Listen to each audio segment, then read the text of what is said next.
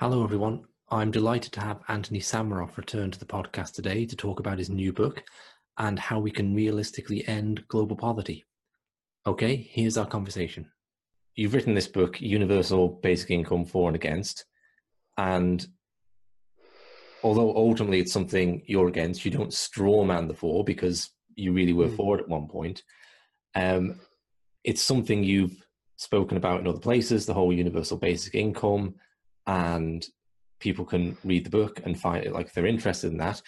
For me, the really exciting part of the book, the part I really enjoyed and, and read it in one sitting because of this, mm. was the majority of the book is devoted to what can we actually do to end poverty. But you don't put it like that. I'm going to read the quotation because I think it's mm. it's a place, it's a real meeting place between left, right, up, down, back, front, wherever you are on the political spectrum. I think we all have this sense that there's something not quite right in the world. And I think this drives a lot of the left wing support for a Jeremy Corbyn in this country, mm. a Bernie Sanders in the United States, is the sense that the game is rigged in some way. Mm. With the level of wealth disparity we see, with the level of technology we've incorporated into the society recently, we're not seeing the benefits of that. And if we're not seeing the benefits, the really poor people in the world, they're really not seeing the benefits. And right. you have this quotation um, early on in the book about ending poverty, which says, perhaps we're starting with the wrong question. Instead of asking what we can do to alleviate poverty, perhaps we should begin with a discussion of why, after 250 years of unprecedented, unprecedented economic growth, we still have poverty to the degree that we have it. Okay, so, and that's that's a great meeting point. I think that mm. everyone can see that. And you go on to talk about how uh, through the 1850s, um, you see income rising from like $3 a day. It shoots up to now we're over $100 a day. Um, the average income in the Western world, uh, it's $33 globally. Um, and working hours fall from down from 61 hours um, in 1870, 48 by the 1920s, and then it drops again to where we're at 37 by the year 2001, and then it plateaus, right? So there's some, uh, but we've seen this whole technological revolution of the internet since then. So you go through about half a dozen points in the book of mm-hmm. why it is that we're not seeing this translation of the wealth we're creating to less and less working hours, to third world countries coming out of poverty, to the ending of poverty in our own. And we'll go through them. And by the end of this, if people aren't clued into that already, I think they'll have a pretty good sense of what's going on there and why we're not seeing the eradication of poverty globally the yes. way we have in countries like South Korea. Okay, and if they read your book, they'll certainly have a, a good sense of that. And the first one you mentioned is this um, this price inflation thing, right? Right. Now, just as a, a funny anecdote, I remember my um, my f- first experience coming into contact with this was I was at my grandparents' house and my mother explained to me that I must be very careful with this particular ornament of a gun dog because it was very expensive. Mm. It cost ten pounds, right? Right. Now, even in the 1980s, I knew enough to say to my mother, "Mum, ten pounds. It's a nice ornament, but ten pounds is not horrendously expensive, right?" And mm. she said, "Ah, yes, but it used to be." Right. right. And, and that baffled my five year old mind. Like, okay, you're telling me money gets less um, it has less worth over time, right? I was thinking like, geez, yeah. I better go spend my piggy bank, right? It's gonna it's gonna disappear or something, you know? And and that was just a weird thing about reality that I accepted. But it is a very weird thing, and it's not always been the case, right? In in centuries right. gone by, um, a pound sterling was a pound sterling was a pound sterling at the beginning and end of a century. Same with the dollar. Um, so could you please explain how that comes about, and also crucially how it affects people how it's it's not just that everyone's money is worth less equally but some people's money is worth less than others because of this process. Mm, thank you for that. Yeah i liked your personal anecdote. I mean i remember the thing that i remember watching was whenever we were driving in the car and we went past a petrol station um, the price of petrol going up over time and i always used to wonder at it and wonder when it was going to reach a pound or whatever. And then, you know, just the price of confectionery going up every time when you're a kid, and I used to think, oh gosh, things are more expensive. Um, and no one really talks about it. It's just accepted as a fact of life, you know, like death and taxes. But it's interesting to note that in a way, money is also in some sectors worth more. I mean, if you go out and spend two or three hundred pounds on a telly, you're going to get much better machine than you would have got for the same amount of money in the 1970s. Um, the laptop that I'm speaking to you on just now, uh, something with the same specifications a few years ago would have been more expensive. So in a highly technologicalized industries, your money goes further. But in the date, but the day-to-day stuff that stays more or less the same, the prices always seem to go up and up. So, um, why is that? Well, you have a, as I, I, was just coming to the central banks in the America, we have the Federal Reserve, and here we have the Bank of England. Now, these banks are tasked with issuing the currency. When you have a government, one of their incentives in a democracy is well, they want to get votes. And one of the ways they can always do that is spending more money because they say, oh, you know, we'll give you a free education or we'll give you these goodies. And that and one of the ways you appeal to voters is by saying what programs you're going to launch, what things you're going to do. Broadly speaking, there's three ways that the government can raise the revenue to spend to buy things. The first one is they can tax more, but people don't tend to like having their taxes raised too much or too conspicuously. The other thing is they can run up a debt and borrow the money. And again, it's quite conspicuous. Um, not everyone has a problem with deficit spending. Certainly, if they did, we wouldn't have the degree of debt, government debt that we do have.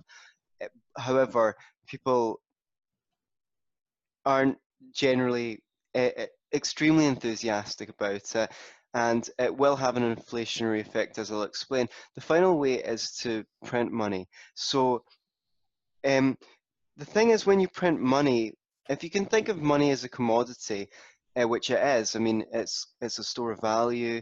It's uh, it's got other functions. It, it's the commodity we use to trade other commodities, but it, the same rules that apply to all commodities apply to money. If something is very abundant, um, the price of that thing will go down. Um, if it's scarce, the price of it will go up. It's basically supply and demand. We've all heard of it.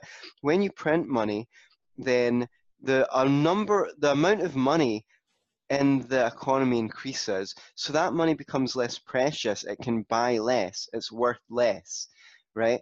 But the interesting thing is, of course, when the central banks print money, and this is what they're often attacked for this.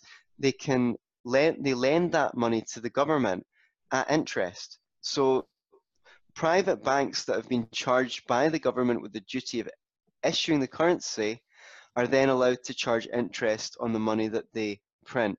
They then borrow to they then lend it to the government.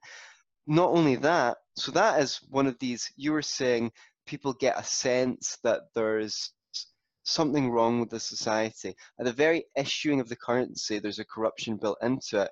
The first people who get that money, whoever the government gives it to, whether it's uh, crony capitalist campaign contributors or it's the people at the heads of their next project, the the money that they receive is still at the highest value because there isn't an inflationary effect in the economy yet. You're just injecting that money into the economy, buying those commodities or services at their current price.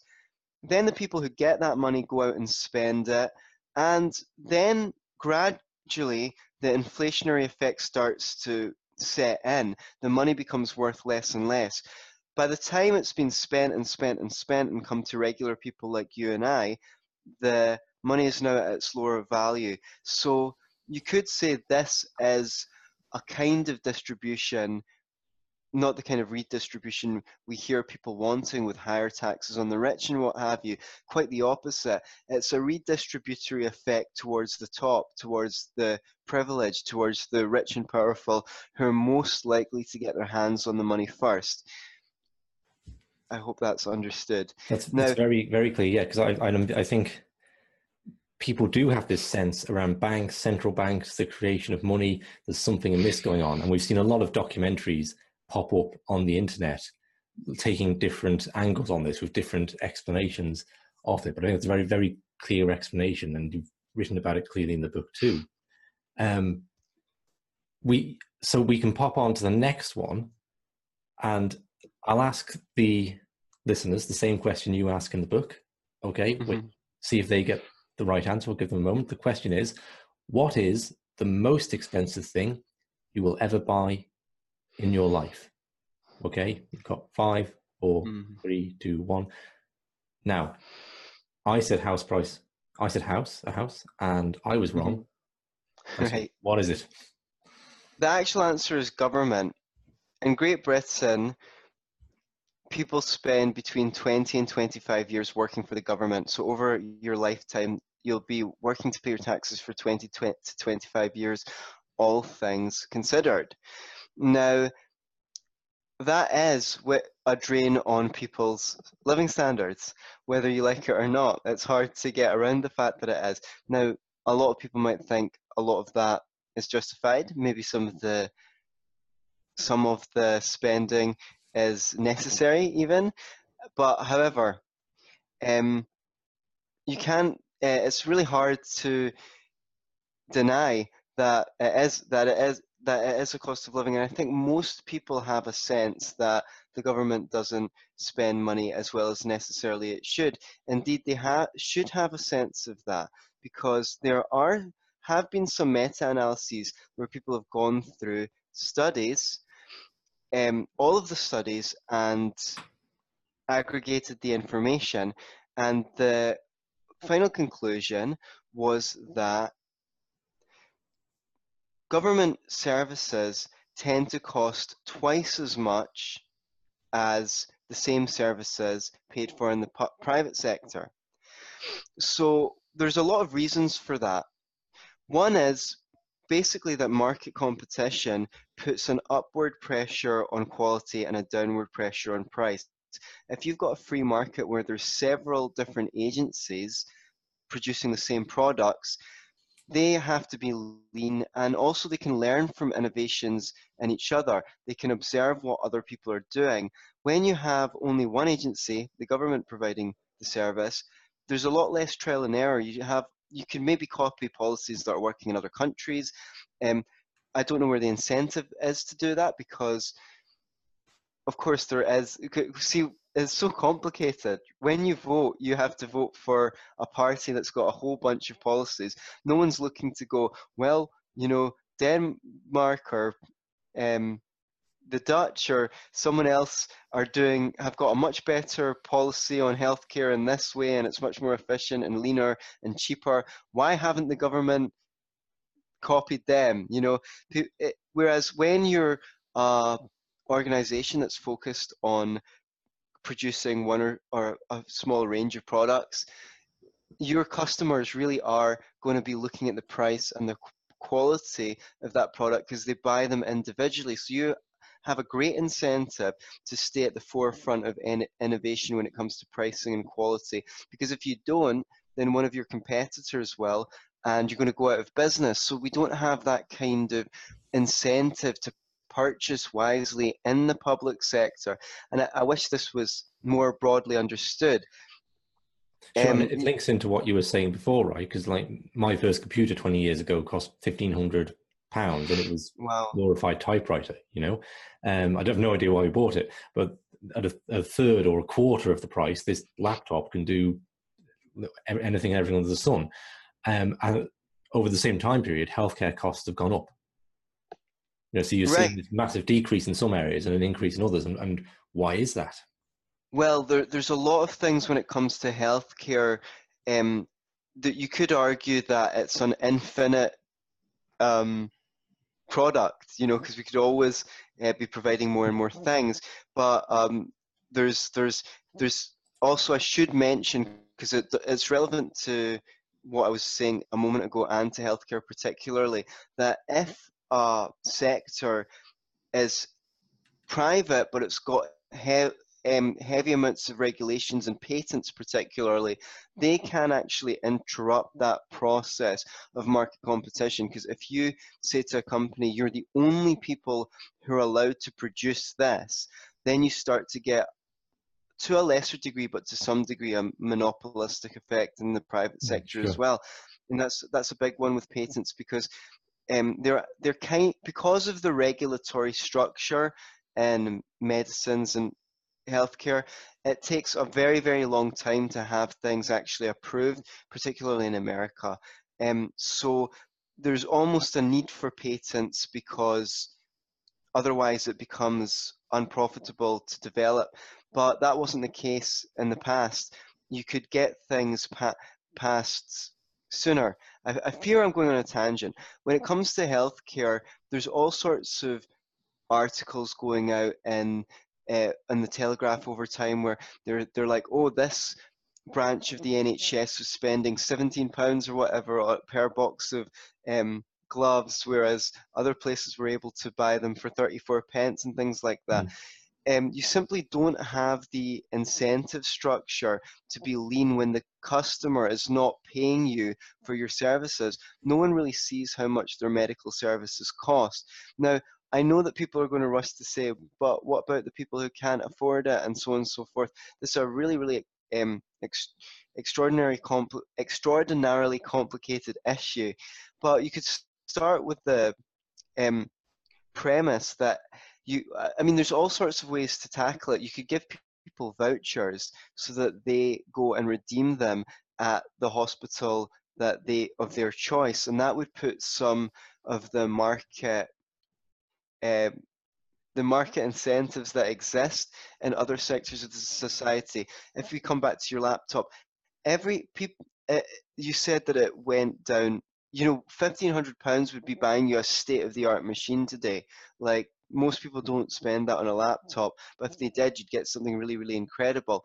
The, you can the only sectors that have really gone up in price in, in real terms are education and healthcare, and they are two of the most government regulated. Sure. So that's very, very telling. Um, I mean, we could do a whole show on healthcare. In fact, I've done one. It's well, called. Yeah, I'd love to in the future. Yeah.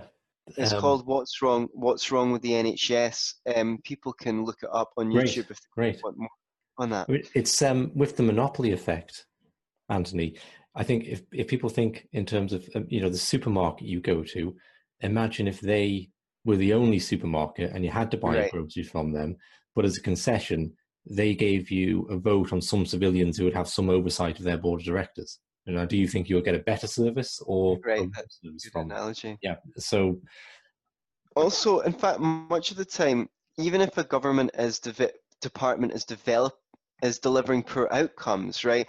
People don't actually go, "Oh, well, that's doing a rubbish job. We should get rid of it."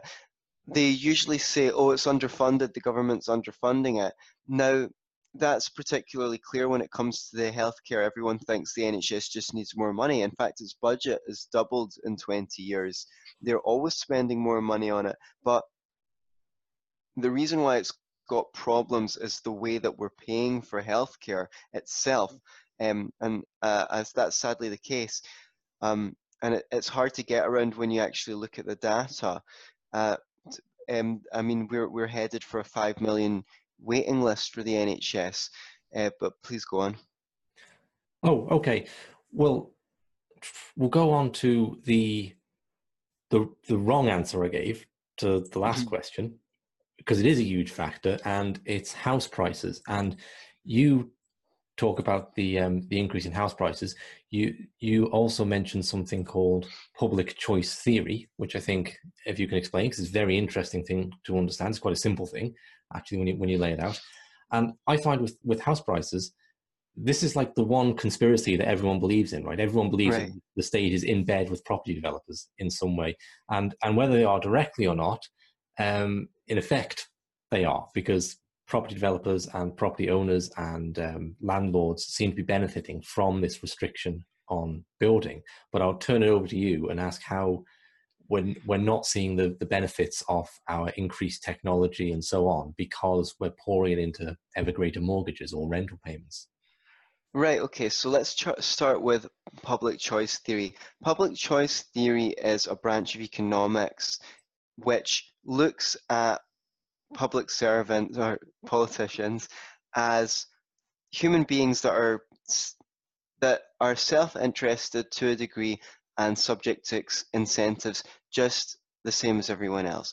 So in economics, there was a branch of economics that was coming up with these terms called, uh, of something called market failure, where markets were, let's say, let's put it this way, economists broadly agreed with Adam Smith when he said that it's not out of the benevolence of the baker that we get bread. It's out of the self-interest of the baker that he he creates bread because there's a demand for bread, and by selling that bread, he makes money. And the idea there was that the self interest of individuals are actually harmonious. Uh, as long as they don't steal or fight or um, try and get what they want through force, their self-interest isn't going to come into contradictions. If I have a pen and you have a tie, I swap you the pen for the tie. I obviously prefer the tie, and you obviously prefer the pen. We're both better off. Now, economists broadly agreed with that. However, they started to say that there's certain situations when you bring a bunch of people together in a marketplace where the self-interest of individuals is made to conflict by something called game theory, and uh, I, um, so even something like the provision of um, street lighting. Um, if you try to get the private sector to pay for street lighting, well, I can just not pay and let everyone else pay. And how are you going to stop me? Because how are you going to exclude me from the street lights? Sure. Now, I don't don't mean to go into the free market solutions to those problems. There's great presentations by David Friedman, the son of Milton Friedman, on things like market failure. I prefer to know it uh, to call it a group rationality fa- failure. That is when what is what's rational for the individual in a group is not the same is is not what's rational for all members of the group to do. So supposing we were preparing for a battle and we're all sitting with our spears ready to take on an oncoming charge from the enemy. Um, it's rational for any one of us to turn around and run away, not hold our spears. However, if we all do it, then the enemy's going to run us down and kill us all. So that's just to, to display that it's not just in the market that we get these group rationality failures. It's not just market failure. So public choice theory wanted to say, well, look, there's group rationality failures in government as well. It's not just the market that fails. Mm-hmm. And it wanted to study how the, for example, you know, for example, about what I was saying saying before about it might be irrational to run up tons of debt for everyone, but for a few people who are actually going to benefit from running up debt, say the manufacturers of ammunitions while we go to war in the Middle East, you know, they're they're going to benefit from that. So it might be a group rationality failure for all of us to run up great debts. But for certain individual people, in fact, for all of us, we want to get, see if we all take as much as possible in public services and we pay as little taxes. That is what is rational for each of us to do as an individual. We're going to benefit from that. But as a society, we fail from that. You know, we run up tons of debt and we might have an economic collapse in the worst case scenario.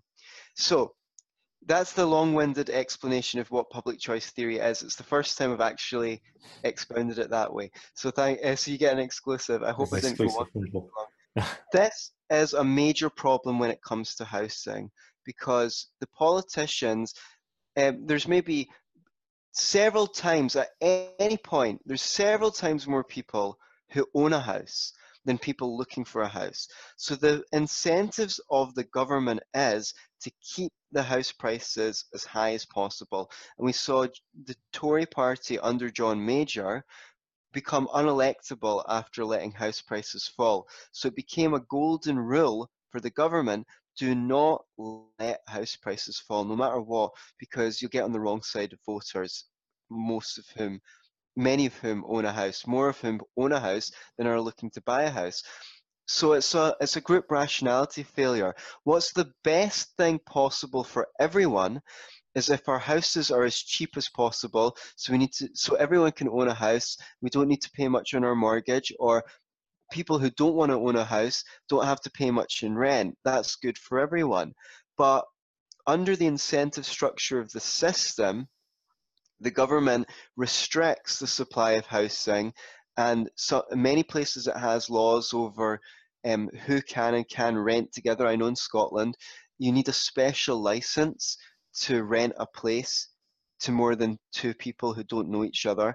So that's an extra expense, which is then going to be passed on in the rent. It's quite costly to come to compliance with those with those licenses, and um, as a consequence, we've seen house prices shoot up. Now, this is a controversial figure, but the Telegraph did report uh, that um, since 1971, uh, house, houses have, and 2011, uh, forgive me, that houses went up in price by 4,255%, which is astonishing. Now, that might have been that might not have been based on studies so much as let's compare this house to this house. Um, it, the Halifax Price Index has figures dating back to 1983, and according to them, house prices, let's say, we're only paying between six and seven times as much now as we were in 1983. Well, let's take that figure. Let's just supposing we're paying five times as much. Let's supposing we're paying four times as much. How much richer would everyone be? How much easier would it be to take care of people who don't have access to housing? If we were even pay, paying a quarter what we are paying just now for rent and a mortgage, you can't fail but come to the conclusion that, I mean, everyone would be rich Sure, sure. And there are ways in construction too, right? Like I have friends who live in a beautiful wooden house, which didn't cost all that much. It's it's lovely, right? So I think you mentioned that in the book, don't you? That there's been tiny house projects and other things that have looked. Yeah, they're, they're, houses are cheap. You can build a two-bedroom timber frame house for twenty-five thousand pounds. And many places you're not allowed to build up. In fact, almost everywhere they probably got restrictions on how high. Now, I don't necessarily agree with the restrictions, but if you're going to have them, sure they should be on a case by case basis. And if someone can produce for you a beautiful structure, if the if the architects can come up with something that people aren't going to go, oh, that's horrendously unsightly, um, surely they should be hmm. allowed to build, even if it's tall. Another problem is the restrictions on building on the so-called green belt because people have a natural react. Oh, the green belt it's irreplaceable it's bad for the environment etc etc that's people's reaction. But it's actually a complete misnomer. A lot of sites which are considered to be green belt there's nothing rich or environmental about them. A lot of them are lands which aren't actually particularly valuable from an environmental perspective or as amenities. It's like agricultural land that's very unsightly it's mostly un- inaccessible to the public. Public. That which is farmed of it is not even commercially viable without handouts from the government. It's only through agricultural subsidies that the landowners are actually even able to turn a profit from that land. And it's usually prime real estate where people really, really, really want housing to be built. Sure, so it's called the green belt, but a lot of it is there's nothing particularly green or environmental about it, but it's we're prohibited from turning it into places where people could live, and therefore meeting the demand for housing, bringing the prices of accommodation down, and making the society as a whole richer. And there is that sense with things like the green, uh, well, green you know, green is is nice looking, right? And Yeah. green and nature, and and even when I fly over the island on which I live, there's a lot of green there, and I think, yeah, you know, it's, it's it would be a shame if it was all concrete one day. Sure. But there's the the seen ugliness, but the unseen ugliness is well, homelessness is, is kind of visible, but the other one would be people slogging it away in jobs they hate for their whole lives and not having so Right. much time with their family because of high pri- high house prices. That's not as visible as a housing estate on some green land, but it is another form of ugliness. Sure, and the thing is, housing estates don't need to be ugly either. There's Sure. lots of genius. There's lots of genius architects who would only be too delighted to design very lovely complexes for people to live in. Um, the thing is, under the current pressures to make profit in this system, um, that where the the prices of so many things are already inflated, there's less incentive to spend that extra money on aesthetics. People uh, also people would be because there's a limited supply of housing. People have to take what they can get. This is true in any sector of society. If there's a limit, if there's limitations in supply, if there's hardly any jobs going around and you've got very little skills, you have to take whatever conditions you can get. If you're highly skilled and there's tons of jobs, then you start saying, Oh, I've got four or five job offers, which is the most appealing to me. In this climate where people have to pay so much for rent or a mortgage, a lot of them are beggars rather than choosers. In a natural free market, the supply of housing would be so abundant that people would begin to become the choosers, not the beggars, and landlords would have to adapt to fit the demand because people have got options when it comes to where to stay and they have to provide nice amenities. That's just not the case at the moment. People are beggars, not choosers when it comes to things like housing. So I, I loved your example of the unseen unloveliness of people slogging away, working longer hours because they're, they have to pay five or six or Yeah, seven times as much for accommodation as they would have to on a free market. Um, also, I should mention the central banks once more, you know, those great villains, um, because they have artificially depressed interest rates for decades. Um, interest rates should be a lot higher they are, than they are now. And if you come back to the group rationality failure, the public choice theory, well, that's good for everyone who has a mortgage. Oh, I'm paying less percentage on my mortgage. That's true on the individual basis. However, on the basis of everyone, that means more people who couldn't otherwise afford houses buy them prematurely. Oh, the interest rate's only at 3%. I can afford that. So a lot more money gets put into the housing market, as you know, the laws of supply and demand. That pushes the price of housing up above where it would be. With a normal interest rate, there would be more of a trickle in, and people would be buying those houses when they had the means to, the natural means to, rather than being incentivized to do it by lower interest rates. And all of these things are um, factors. So clear, there's no perfect solution on meeting the supply.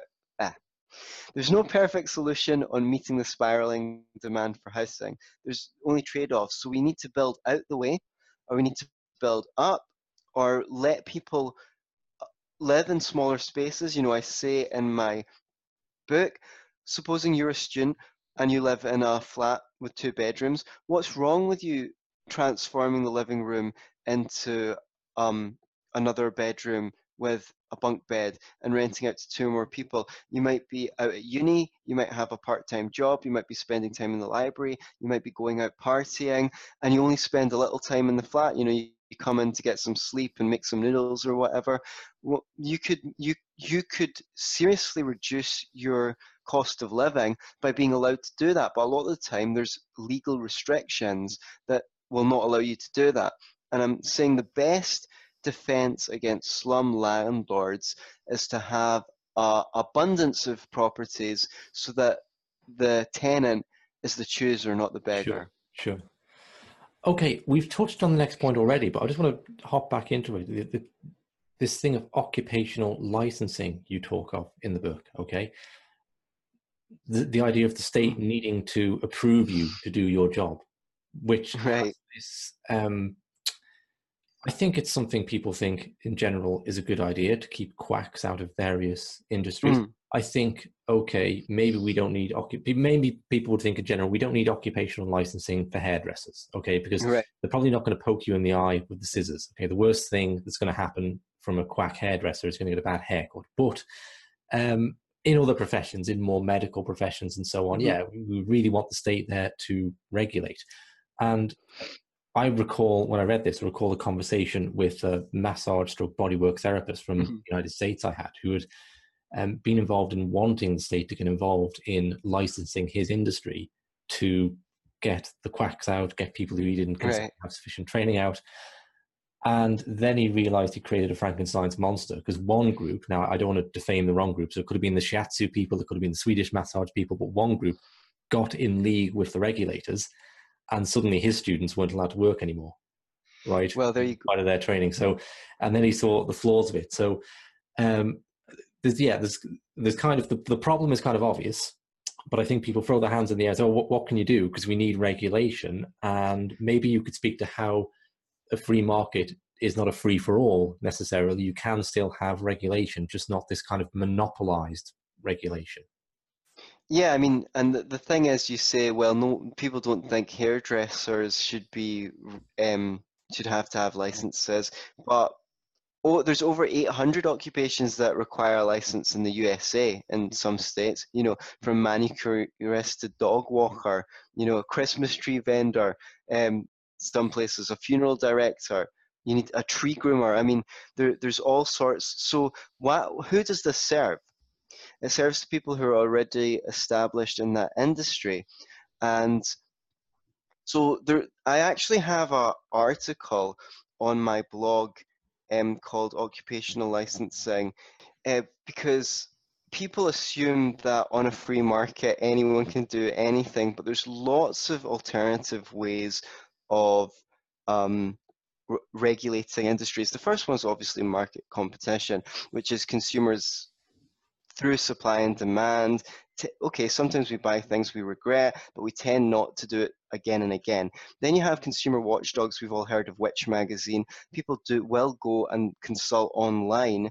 They'll Google something, their car or something like that, before they buy it to see what watchdogs, what people who are experts and have discernment have to say. Another one is employer discretion. Okay, so an employer doesn't want to take on a civil engineer who's not qualified to build a bridge or a plastic surgeon who's not qualified to operate on their clients. Um, another thing you can do is you just have bodies that register people. So third parties can put you on a register and they can even strike you off the register. They can even keep a catalog online of people who have been struck off the register. So if people want to be discerning, they can go online and they can, or they can phone up the company or look up their website and say, who's in my area that's going to be good at providing this service, who's on the register. And, and people can get privately certified to join those registers, or they can get private training and they can put up their you know in their office put up their certificates on their wall and people can check if they're bona fide. Another thing is consumers already have protection under the law um, through litigation. So if, if people sell faulty products or they're falsely advertising the virtues of their products, there's already more general regulations in place which don't require a big book to target a particular in- industry with regulations that might mean nothing more than the big companies can afford lawyers and accountants and actuaries to make sure they're following all the regulations where small mum and dad businesses who have fewer clients, fewer outlets, can't actually spare the expense to comply with the hmm. regulations and end up going out of business.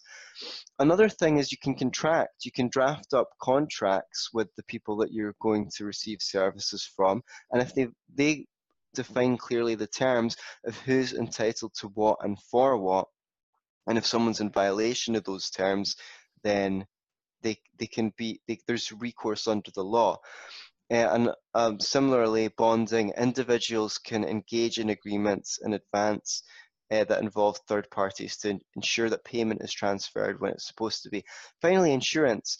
Uh, well, it's second, it's penultimately insurance, where customers buy insurance or people buy insurance against things going wrong and in some case they might get a payout for the insurance companies. And other times if they're get the wrong end of the stick the insurance company can go and sue the company to regain what they what they've had to lose in payouts. And then as a consequence of that that creates a disincentive for companies to in those industries where there is insurance to behave wrongly. And finally just jail you know the final one's jail. You know if people actually do not it's not profitable to kill your clients or to damage your customers you know. Most people most business owners aren't trying to do that. I mean sometimes people are careless and try and make a big uh, a big a quick buck. It's usually out of carelessness rather than malice that companies sometimes damage clients. But the deterrence of prison for people who harm others that already exists. This just means that you don't need reams and reams of very specific regulations for each industry. In fact, no one really has the knowledge required to um, regulate an industry. And what ends up happening is there's a rolling door of lobbyists mm. going from government into industry into lobbying back into you know uh, and this is more crony capitalism uh, I, I, always like to quote this statistic that for each of the $5.8 billion spent by America's 200 most politically active corporations between 2007 and 2012 on federal lobbying and campaign contributions, they got $741 in return in kickbacks and benefits. This is coming back to your original point that people have a sense that there's something wrong with the system where the government is in bed with corporations. Now, you think they're lobbying, some people think they're lobbying for deregulation. Nothing can be further from the truth. They're always lobbying for more regulations because if there's more regulations, the big boys can afford to comply with those regulations, whereas new organizations that are going to come in and compete vociferously with the powers that be in that um, industry are going to get priced out of the market, and so they're going to have less competition the more re- yeah. regulations and the more complex those regulations. And I pitched that kind of from the business owners side, how it's hard for business owners. What I, what I liked about the way uh, you wrote it in the book, you make it very clear this is a real effect on consumers. Like whenever you go to get your hair cut, or you get to have go to get your dog walked, or your hedge cut, or get a massage or anything, you're paying an extra X pounds, X dollars for this regulatory setup, which isn't actually serving you and in your interests. Right, and I, I do go through a complete example, but people can grab the book from beyourselfandloveit.com forward slash UBI. You can get the PDF version free of charge. Richard, you yourself were kind enough to format the, the book for Kindle. So if you want to throw me some shekels, you can also buy it on Amazon Kindle and uh, hopefully we'll have a hard copy in the new year. Great. There's one more thing on my list, if that's okay, and that Please. is the role of free trade in the third world. So, the most egregious example of poverty was not what's going on in our own countries, but what's going on and continues to go on um, in the third world. Like a big thing when I was um, a child, my first encounter with poverty really was seeing the famine in Ethiopia okay in this real right. the whole world out there which is completely different from the one i live in and what are we 30 years later now and um, there hasn't been this great wave of economic development which has lifted africa out of poverty and it's not a pipe dream because we did see it in other places mm-hmm. right over a 30 yes. 40 year period south korea went from being the poorest of the poor and war torn to top rate first world living standards um, yes. So in some places, not in others. You've written a lot on this, and you've written, I think, in the book, you've, you've emphasized the aspect we have the most ability to directly affect, as opposed to what's going on in African governments that's affecting people. This issue of free trade and the IMF and such. Can you speak to that and yeah poverty? Yes, and you know, there's a lot of voices, even in Africa, saying we need trade, not aid. You know, it, um, by by trading with poor places, we send them our precious currency, which they really need, and they um, and we in return gain cheaper goods than we could. But we're actually currently prohibited by our government from importing goods from some of the poorest countries in the world, and I think that's you know a humanitarian disaster it's really sad when they, people say, "Oh, but you know, um, we need to protect our industries here." In Western countries, we're not really ideally suited to doing a ton of manufacturing or a ton of growing food because the price of labor in Western countries is really high. So we should be doing more brain work, more the, the kind of things that are that our economies are suited to doing. Um, at the moment, over time, this would balance out across all economies on a free market. But I think it's a real tragedy when you've got people in really poor places who would love to send us their produce, and then probably, you know, people would go build factories there if they were allowed to, to, to employ the poorest people in the world, start bringing them out of poverty the few big companies who are allowed to operate in those countries can basically pay knockdown wages because they don't face as much competition as they would on a free market with free trade. Now, as you say, some of these are really domestic um, issues in many African countries. They're so regulated that it takes years to even be allowed to start a business, and there's corrupt cops that can come and take um, you know, take your produce or take your business away from you. You might have to bribe people. And we can basically only influence that by setting an example. As you said, I was focusing on what we in the West have the control to change, which is to open up trade. We should be exporting ideas, not trips. You know, we've been doing all sorts of interventions in the Middle East and sometimes, well, quite a lot in the in South America, and to a degree, obviously, a bit more in the past in Africa. Um, and most of those interventions haven't dealt haven't done very much good, or at least at least as much good as we might like them to. Obviously, we, we know about the legacy of colonialism, and there were all sorts of uh, there was all sorts of abuses surrounding that. Um, nowadays, some people are saying, well, it wasn't all bad, and there was various good things that the colonial powers did abroad. I'm not disputing that there might have been some ways in which colonialism uh, brought technology and medical care and things like that. However, I'm not. I'm not going to. I'm not going to glorify that period in history. Um, what what we could say is we know that when the colonial powers left Africa. Africa has not started to thrive or anything like that. Some places got worse for a while um, once the colonial powers left because and uh, people will say, "Oh, this is proof that the colonists were were doing some good there or not." I'm not really sure that's actually true. I think what happened is the colonial powers um, centralized the power in nations in Africa, so that when they left, that those nexus of power were open game for dictators to you know the, the network of control was established so that it was ready for a dictator mm. um, uh, an african dictator to take over.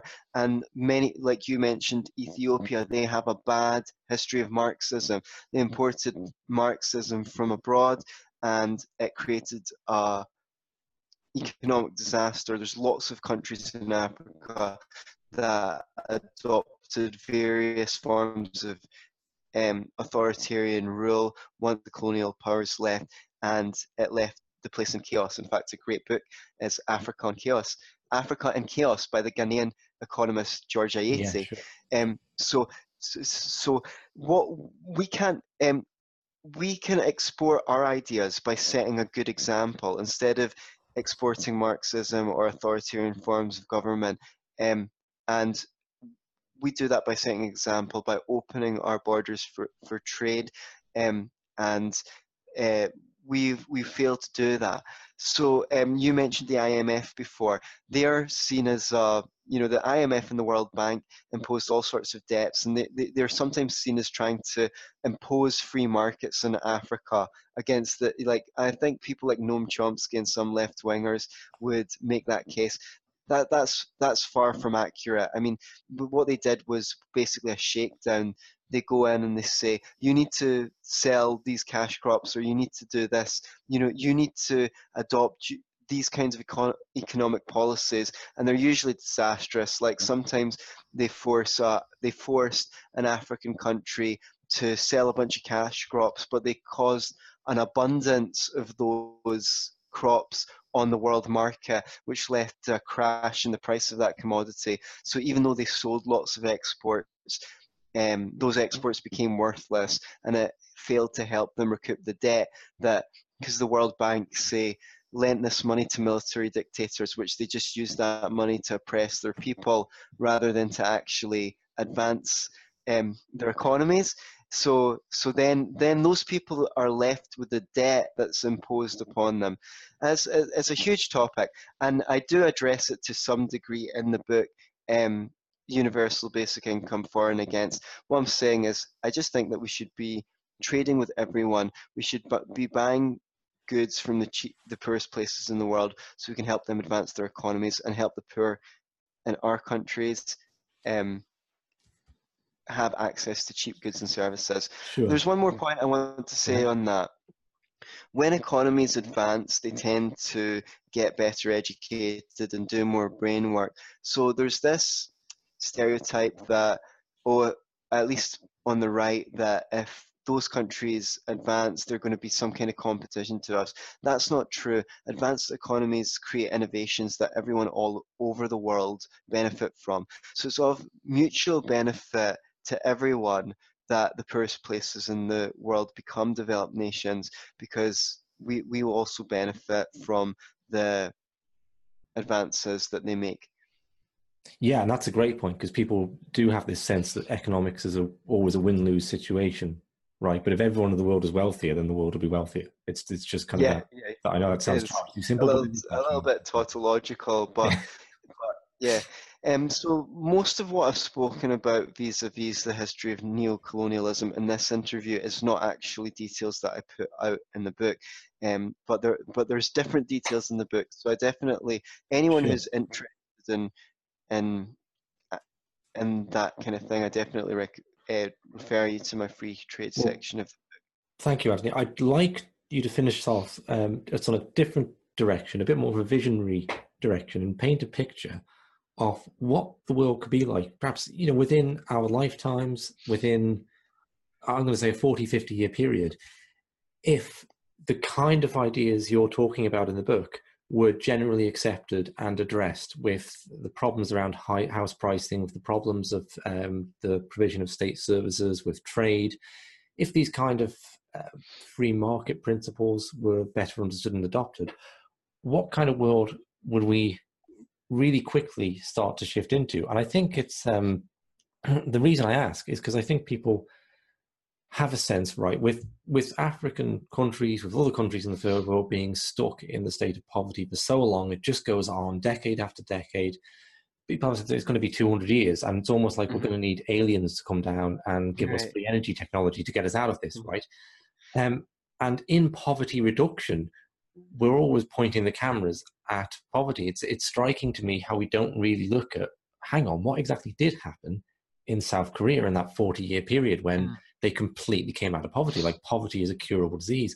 Why is it that Botswana has like five or ten times the GDP of other African countries? What, what are they doing differently? So, just I'm just asking you to be a bit imaginative and and describe what kind of world we could move into over the next half century or so, if these things. Yeah, I, I appreciate that, and yeah, um, South Korea isn't the only example. Of course, Singapore and Hong Kong uh, had massive poverty reduction in the period of three decades, um, largely because they instituted free market policies. They're two of the most free market economies in the world. So imagine, let's start with the starting point that your accommodation costs are 25% of what it does now. That's more money in everyone's pockets. We can import cheap goods from all over the world. The central banks don't issue the currency. We trade with Bitcoin or what uh, or or something new, something new that retains its value, and we don't have this continuous price inflationary effect on on our currency. Now people don't have to put all the retirement and savings in the stock market anymore. The stock market is just a stock market for people to buy shares in companies. So we don't have all the speculation in these periodic crashes where the um, where you might get wiped out. You know, you might get your retirement fund wiped out if there was a sufficient crash. Most people's retirement money's in the stock market. That wouldn't be necessary in a system where we didn't have central banking. You you could trust that your money would um, retain its value. Um, we've got lower taxes um, where where people do want where people do want the government to provide services such as in education, people are given eh, vouchers to redeem at the school that they want. So there's there's more incentive for those schools to please parents uh, and make sure that they're providing excellent quality of education, so that they're they're also leaner and more efficient. So let's say. Um, rather than spending 20 to 25 years of your life working for the government to pay your taxes, um, it's half of that, let's say. So everyone's walking away with more money in their pockets. Um, well, at least we'd see that everyone everyone's needs were met. Now, when people's needs are met, it, look if if you're poor on the outside and you feel poor on the inside, there's no difference. You look both ways; uh, uh, it looks the same and you tend to provide you tend to blame your lack of material condition whatever you don't have on your on on the fact that you're not up to standard you don't feel the happiest you could be. That's why you see all these uh, rock stars and um, rich people after they uh, come out of re, uh, rehab deciding to go on spiritual journeys and uh, get get their life sorted and things like that because they rose to the top they got to the top of the world um, at least as far as society measured it and they, they found out they were still unhappy. And i think the end of poverty will mean the beginning of an industry um, which is related to furthering human well-being the beginnings of a human well-being movement. Supposing the robots have taken off all the hard labor and we are just tending to work 10 to 16 hours a week for money uh, because we need you, know we need to do something for money. Uh, but um, and, the rest of our time is leisure time. And a lot of people find that they're still unfulfilled because they don't think they met their potential. They've got all sorts of talents that they're not using like they've they've left their saxophone up in the attic for 10 years and barely tooted it and it, it still makes them feel sad but they've got more time to do that. Um, but I feel like once humans' material needs are met, a real spotlight will be shined on human well-being and how we can create happy people because they'll no longer be able to blame it on their boring jobs which they're at for 35 to 45 hours or the fact that they're they can't put food on the table um, or, or anything else. So, so that's where i see things going.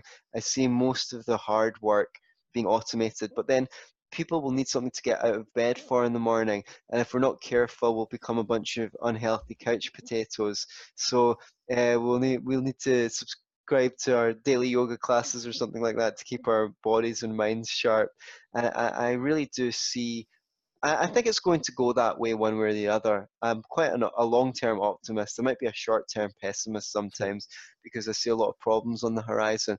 But long-term, I think you can't stop automation. You can't stop the advance of technology making goods so abundant and cheap uh, unless you get a very authoritarian government. And let's touch wood, it won't go that way. Thank you very much, Antony. Um, I'll put links to your book below, any articles you've mentioned. I would implore people, if they found anything that's interesting, there's a lot more detail there, please check it out. And it's really important because I think the we, we've seen how poverty can disappear from big areas of the world. And I think that should be what we expect. Really, we should expect throughout the certainly the 21st century. Um, it would not be a, a, stretching goal to see poverty disappear from the earth. We should be looking to, to half that time, and a lot of the proposed solutions to that are, are centered around state interventions and foreign mm. aid and um, are quite left wing. They may be well meaning, but we have to question the mechanics of how we're going about that because we have the wrong right. mechanical approach. Uh, benevolent, loving intention won't get us there alone. And yeah, I would implore people to read Antony's book and see what is maybe a different perspective on on ending poverty. So. Um, Thank you. I really appreciate that. And what I would say is, I kind of see it as um, imagine you went to the doctor and you were like overweight and you were at risk of all sorts of chronic illnesses, right? Should the doctor just put you on diet pills? It's like, no, wait, wait a second, right? Let's see if we can get your lifestyle sorted. Let's see if you can lose some weight, if you can eat better, if you can stop smoking so much, if you can stop drinking so much, taking drugs, whatever it is that you're doing that's negatively influencing your health. And then if you still need some medication and things like that, then we'll give you those. And that's what I see as the problem with the left wing approaches to trying to tackle poverty.